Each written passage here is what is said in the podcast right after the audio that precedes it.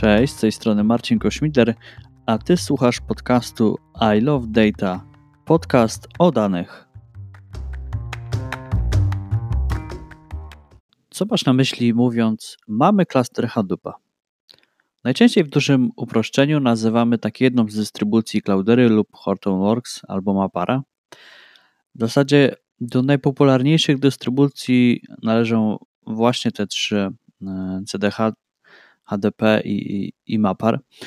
E, choć w przypadku Cloudery i Hortonworks to obecnie w, no w sumie to już jest jedna firma, ale ze względu na dalej funkcjonujące e, różne dystrybucje będę używać tego rozróżnienia. W tym podcaście opowiem o podstawowych i kluczowych usługach, które wymagane są w ramach architektury Hadoopa. Generalnie gama usług na potrzeby Big Data jest szeroka. W zależności od dystrybucji są pewne różnice, na przykład sposób zarządzania klastrem z użyciem różnego GUI w przypadku Cloudery lub Hortonworks, albo wykonywanie zapytań SQL, czy to z użyciem Impali czy Hive'a. W tym momencie nie będziemy rozmawiać o różnicach, o wydajności, ale w tym odcinku skupię się na klasycznej sytuacji klastra bez dodatków. Omówię takie usługi jak HDFS, Yarn, Apache Zookeeper i Apache Hive Metastore. Zacznijmy od pierwszej usługi HDFS. Rozwinięcie skrótu to Hadoop Distributed File System. Architektura HDFS-a posiada dość istotne cechy. W ogóle, jakie są wymagane właściwości takiego systemu Big Data, tak już mówiąc e, nawiasem? E, po pierwsze, skalowalność, ponieważ architektura Hadoopa jest klastrowa, możemy w łatwy sposób zwiększać wydajność naszego klastra poprzez dodawanie kolejnych zasobów do systemu. W związku z tym, że mamy tutaj do czynienia ze skalowaniem poziomem, to odbywa się ono poprzez dodawanie kolejnych maszyn. drugą taką cechą jest niezawodność i odporność na błędy. Bez względu na losowe awarie maszyn, nasz system powinien funkcjonować bez zakłóceń. Replikacja danych jest jednym z kluczowych elementów takiego rozwiązania. A dzięki narzędziom umożliwiającym pracę w trybie HA, czyli High Availability, mamy możliwość nieprzerwanego dostępu do danych pomimo awarii jednego z serwerów. W kontekście replikacji danych jest taki parametr Replication e, Factor, który domyślnie ma wartość 3 co znaczy, że każdy z bloków jest e, trzech miejscach. E, trzecią cechą jest e, elastyczność, czyli ilość, da, ilość narzędzi, które wchodzą w skład całego ekosystemu Hadoop, sprawia, że mamy możliwość przetwarzania danych ustrukturyzowanych oraz nieustrukturyzowanych, z którymi mimo wszystko spotykamy się w świecie big data. I mądre zarządzanie zasobami, mądre i, i wydajne, ponieważ zadania są dzielone odpowiednio pomiędzy maszyny, tak aby w pełni wykorzystać moc obliczeniową klastra. Wracając do rozważań dotyczących HDFS-a. Przede wszystkim jest to rozproszony system plików. Sam w sobie jest zoptymalizowany do przechowywania bardzo dużych ilości danych. Podczas przechowywania plików HDFS dzieli je na bloki, których domyślny rozmiar to 128 MB. Oczywiście przechowuje replikę każdego bloku na pozostałych serwerach. To jest to, o czym wspomniałem wcześniej, parametr e, replication factor. Każdy e, z worker nodów, po, po, pozwól, że, że będę tutaj częściowo też używać naprzemiennie angielskiego nazewnictwa, ponieważ no, w, to w środowisku to się tak przyjęło. I każdy z tych e, worker nodów, czyli tych maszyn, na których będą przechowywane dane, uruchamia proces, usługę o nazwie DataNode, która odpowiada za przyjmowanie nowych bloków danych i przechowywanie ich na dyskach lokalnych. Konkretny DataNode ma tylko wiedzę o blokach i identyfikatorach, które przechowuje u siebie, ale nie ma wiedzy na temat replik danego bloku. Tą funkcję przejmuje NameNode, który jest odpowiedzialny za mapowanie plików na bloki i przechowywanie metadanych dotyczących samych plików, takich jak nazwy, uprawnienia, atrybuty e, czy współczynnik replikacji. Warto wspomnieć, że o ile replication factor jest ustawiany na poziomie globalnym, to możemy również zmodyfikować ilość replik dla konkretnego pliku. HDFS jest odporny na uszkodzenia. Ponieważ awaria pojedynczego dysku nie zagraża bezpieczeństwu danych, ale jeżeli taka sytuacja nas spotka, to NameNode przekieruje z jednego data node'a replikę danych w celu skopiowania bloku do innego data node'a. Proces będzie powtarzany tak długo, aż współczynnik replikacji nie zostanie przywrócony. Oczywiście nie mówimy tutaj e, o skrajnych przypadkach i klastrach w stylu Big Data for Small Business, ale klastrach o wystarczającej pojemności i nadmiarowości. E, następną cechą samego HDFS-a jest to, że jest skalowalny. System plików możemy po prostu zwiększyć poprzez dodanie nowego data node'a do naszego klastra. Oczywiście, aby skorzystać z udogodnień w postaci odporności na uszkodzenia i skalowalności, też musimy do tego rękę mm, przyłożyć poprzez dobranie odpowiednich serwerów, niezależnie od tego, czy będzie to w wersji w chmurze czy, czy on-premise, oraz zaprojektować odpowiednią architekturę naszego klastra, aby w pełni korzystać e, z możliwości, które oferuje HDFS. W dużym skrócie mam na myśli e, konfiguracji wysokiej dostępności dla takich usług jak na przykład NameNode, wydzielenie data nodów itd. Tak ok, mamy jedną usługę. Pomówmy teraz o Jarnie, czyli Yet Another Resource Negotiator. Nie myl proszę z Jarnem, który występuje w web developmentie, bo o ile pamiętam, jest to menadżer pakietów. E, Yarn w Hadoopie jest niczym innym jak usługą do zarządzania zasobami w klastrze. Efektywne wykonywanie obliczeń na klastrze, przydział zasobów, to wszystko zasługa Jarna.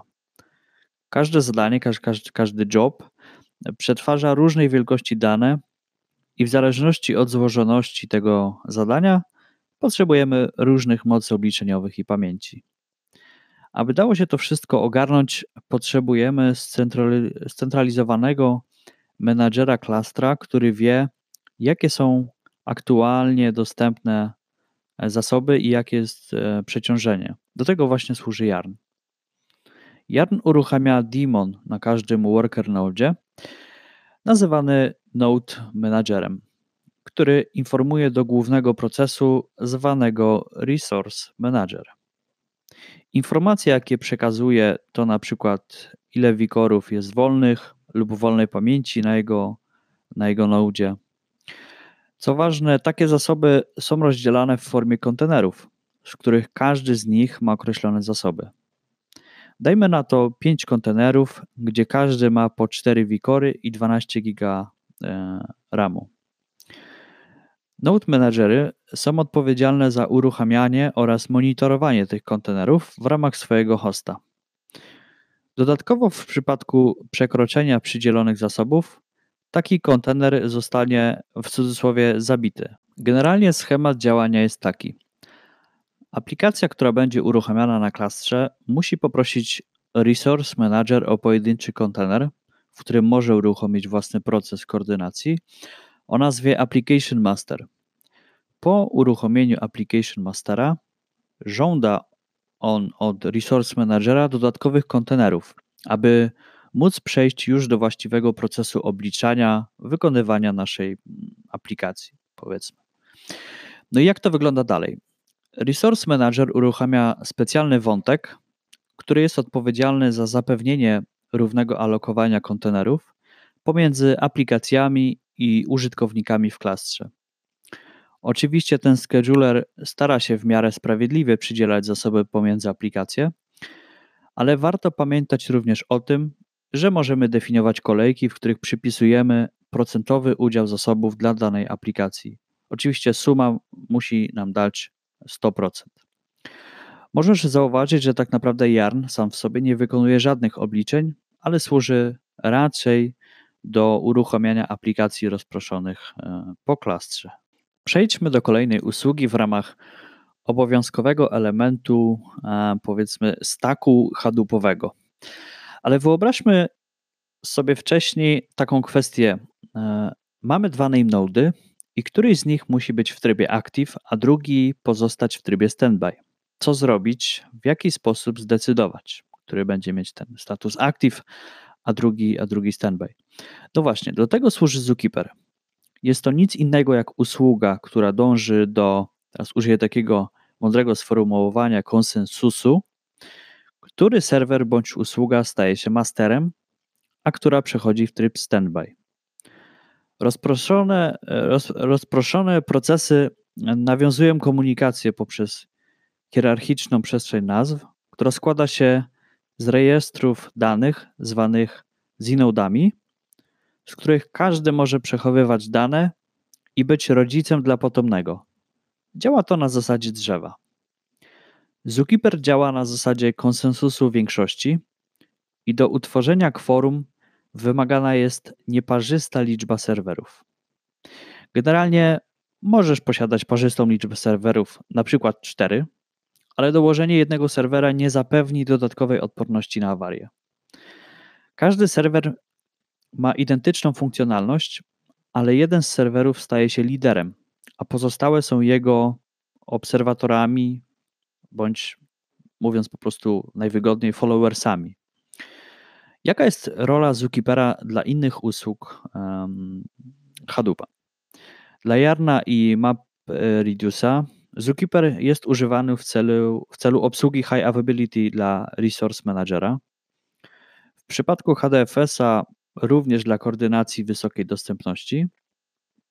W przypadku HBase, HBase'a Zookeeper jest używany do wyboru master serwera i koordynacji pracy pomiędzy serwerami a w przypadku Fluma używamy go do współdzielania konfiguracji. To oczywiście tylko wybrane usługi, dla których e, Zookeeper robi e, świetną, świetną robotę. Ostatnią usługą, o której trzeba wspomnieć, jest Hive Metastore. Hive Metastore jest usługą, która przechowuje szczegółowe dane dotyczące metadanych, czyli kolumny, typy danych, zastosowana kompresja danych, formaty wejściowe i wyjściowe, i tak dalej. Dla tabel i baz danych, e, które zlokalizowane są na HDFS-ie. Można to nazwać centralnym repozytorium schematów, które może być używane przez e, narzędzia takie jak Spark e, lub LLAP. W rezultacie każde zapytanie wykonane przez Hive'a będzie odpytywać name node w celu uzyskania metadanych, to znaczy informacji o plikach, katalogach, oraz odpowiadających im blokach. Podsumowując, w ramach tego odcinka omówiłem najważniejsze komponenty występujące w każdym klastrze Hadoopa. Pamiętaj, że uruchomienie klastra nie jest możliwe bez takich usług jak HDFS, Yarn, Apache Zookeeper i Apache Hive Metastore. Odrębną kwestią oczywiście jest odpowiednia konfiguracja w kontekście wysokiej dostępności dla tych usług, ale o tym będę opowiadać w innym odcinku.